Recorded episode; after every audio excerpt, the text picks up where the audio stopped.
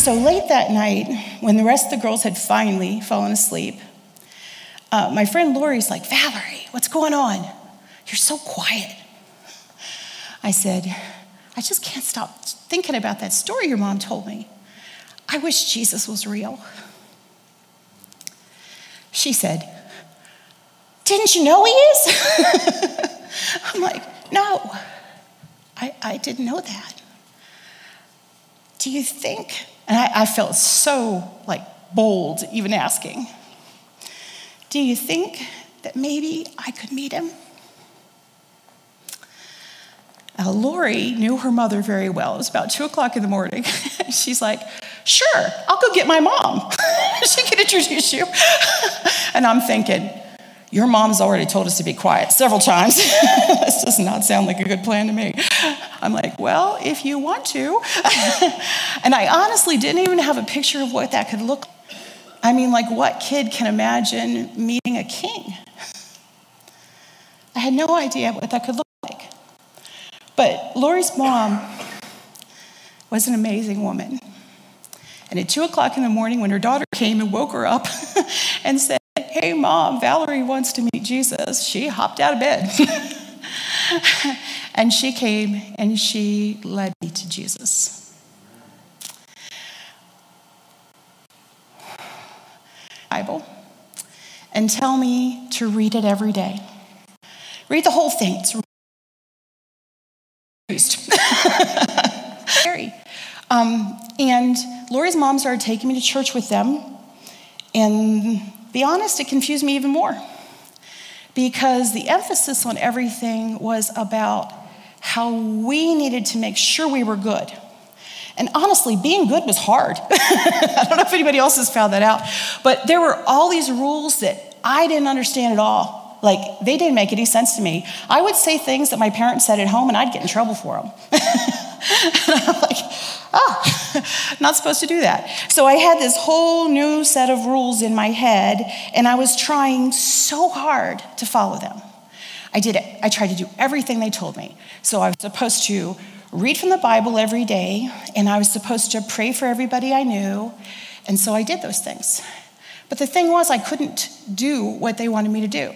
I, I could read from the Bible, I could pray, but I just couldn't be good, no matter how hard I tried. I was always saying something in public I wasn't supposed to say. That's usually how I got in trouble. because the things we said at home, the things I learned there, just didn't translate very well into church culture. And there were all these other things at church that didn't make sense to me, words that were used that I did not have a clue what they meant. I mean, like, what's sanctification to a nine year old who's never been to church? they, I just didn't get them. I also got confused because the, Bible that I was given was a King James. And I was like, are we supposed to talk like that? Do I have to say, Oh Lord, wilt thou? It just didn't feel right. We moved a lot as a kid, when I was a kid, and so every place we went focused on the external, but on that internal relationship. We get healed. Things that used to that used to really cause pain, they just don't things that used to we used to just react defensively to instead we're like oh i don't have to do that anymore. And that person isn't trying to hurt me. They just need jesus.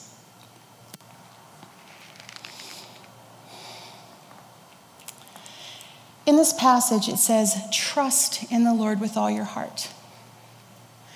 You know I loved what Jim said this morning because trust, like so many other things, isn't based on emotion, it's a choice. I hate to fly. I don't know about anybody else. I don't like planes. Um, I kind of look at planes and I think, they just don't make logical sense to me.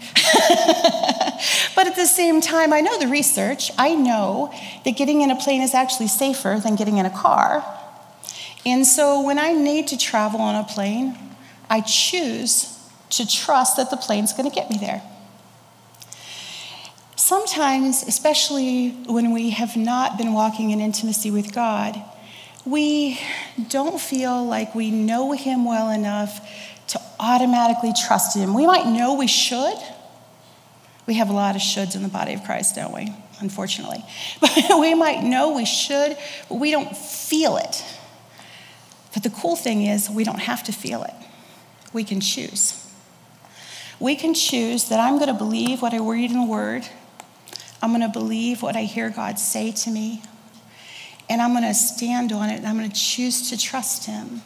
Even when my life experiences don't tell me, haven't shown me yet that He is trustworthy. As we do that, we find He is amazingly trustworthy. He always tells us the truth, and I love how He does it. Even when He's telling us why we do things that we do, why we sin, He doesn't do what our friends do, which is often to make excuses for us. But He will show us what the root of it is, and then He'll help us deal with the root so that there's no longer the fruit. it's getting cleaned up from the inside. So he will show us you did this because you were afraid.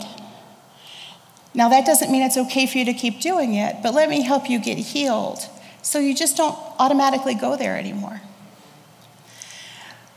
One of the things that those in the world say so often about the church is Christians are no different than us. And you know what? When we don't walk in intimacy with God, that's true. It is. Sometimes we're actually worse because not only are we doing the same things, but we're hypocrites about it. It doesn't make people want to come to the Lord.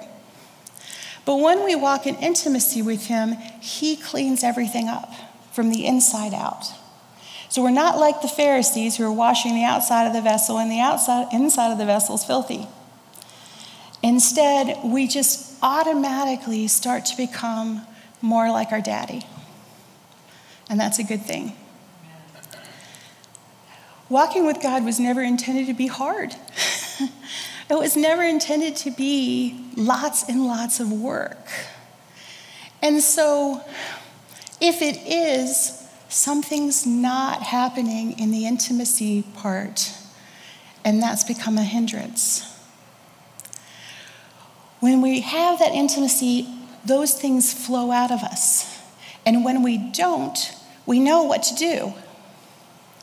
One of the things we talk about in um, the School of Supernatural Ministry is every time you find yourself feeling anxious, worried, afraid, every time you find yourself doing something that you don't know why you did, Every time you find yourself responding in anger or hatred towards someone, the very first thing you want to do is go run to God and say, Help! I don't know what's going on in here, but something's going on. There's something being dragged up often from our past, sometimes from when we were so young we don't even remember it. And the more we do that, just the easier it is not just our own walk with God, but our walk with our brothers and sisters in Christ. Because apart from that, knowing God in that way, when we see the behavior of other people, we judge.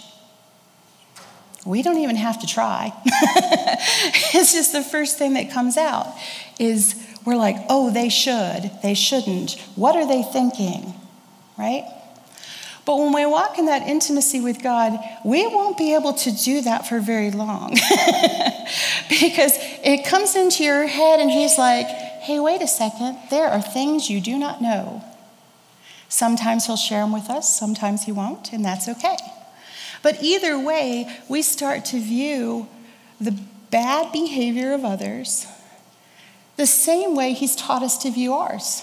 There's a reason something that's not healed, a lie somebody's still believing, a deception that they're under. And who among us hasn't been deceived, right? Every one of us. So when we see that, it's so much easier for us to love them, to pray for them, to give them the same kind of grace that God gives us. And it changes the way we walk with one another. And then the world sees Jesus when they see us. I actually had a guy at the mission one time tell me that there were two different kinds of Christians the bad kind that he didn't want to be any, around at all, and the good kind that were the only hope the world had. I was like, that's awesome. it's sad, but it's awesome that he could see the difference. He said, when the, when the bad kind come and preach, we don't want to be here. he said, we feel bad about ourselves. We feel guilty. We feel shame. He said, when those people come who are the good kind, we feel hope. We feel like God loves us, like He has a good plan for us. We see the truth and we get free. The same thing happens with us when we're close to Him. When I was going to Bible college, I was the only female Christian studies major. Everybody else who was there was usually in the medical or the education field. And so most of my friends were um, gals who were nursing majors. And every, whenever they did their geriatrics rotation, I got the biggest kick out of what they did. Their instructors for a week would make them have tight bindings around their knees and around their ankles. They would have to wear glasses that were smeared with Vaseline, and they would have to have cotton stuck in their ears. The reason was so they could have empathy for their elderly patients who had trouble with mobility with their sight and with their hearing. And to me, that's a great picture of what happens to us when we don't walk in intimacy with God. Our vision gets clouded. We're not able to see ourselves, God, or other people clearly. We're not able to hear the truth. And our walk is definitely hindered.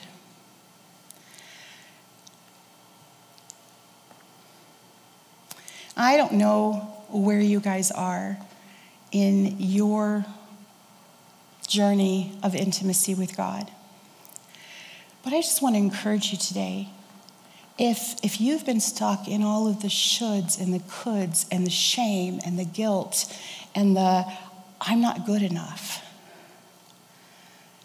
it's because there's not enough intimacy there. And I just want to encourage you Take that time. It doesn't matter when it is. One part of the day is no more sacred than another. If morning doesn't work for you, make it a continual thing as much as you can. Do something to move closer in intimacy with God than you have been doing. Every step makes a difference. And as you make even just one choice to ask God, why did I do that? What's going on here? Why am I afraid? Why am I worried? What's happening? Because this isn't lining up with what the word tells me should be normal. You're going to see that it's going to be so easy to trust him because he is good and he is loving and he is kind and you will never find a friend who is better to you than he will be. He'll always tell you the truth. Like sometimes, as friends, we let our mercy gift get out of control. it becomes then sanctified, and we let people off the hook in a way that really is not even love. God doesn't do that. He'll tell you the truth, but He'll also help you with it. We need that. And the world needs us to have that so they can see who He is. So I'm just going to take a minute, and I know this was probably short. I don't know. I don't even have a clock. but um, Bob, could you come up? So, I, if you are hearing what I'm saying today and you're like, yeah, maybe I've been stuck in some of that. Maybe I haven't been giving God the opportunities that to talk to me that I sh- would be good for me. It's not that God is going to get angry with you if you don't. You're really the one who's going to suffer because you'll stay with all of the stuff that doesn't need to be there. But if you've been there, if that's where you are, I'm just going to pray and I just invite you to pray along with me. And let's ask, invite God to talk to us about the things we need to hear. Invite Him to get our attention when we forget to ask. Okay? So, Lord, I just thank you that you're good. I thank you that you love us and that you are trustworthy. And Lord, I invite you to speak to me. I invite you to show me what's happening inside of me, to tell me the truth where I believe lies, to tell me where there's someone I need to forgive, to help me to understand other people and see them with your eyes, God. God, I want all of you, and I want you to have all of me. I don't want to be hung up on the shoulds and coulds and have tos. I want freedom in you. And so, Lord, I ask that you would get my attention when I needed you to. that you would give me ABC color by number words. That I couldn't miss what you have to say.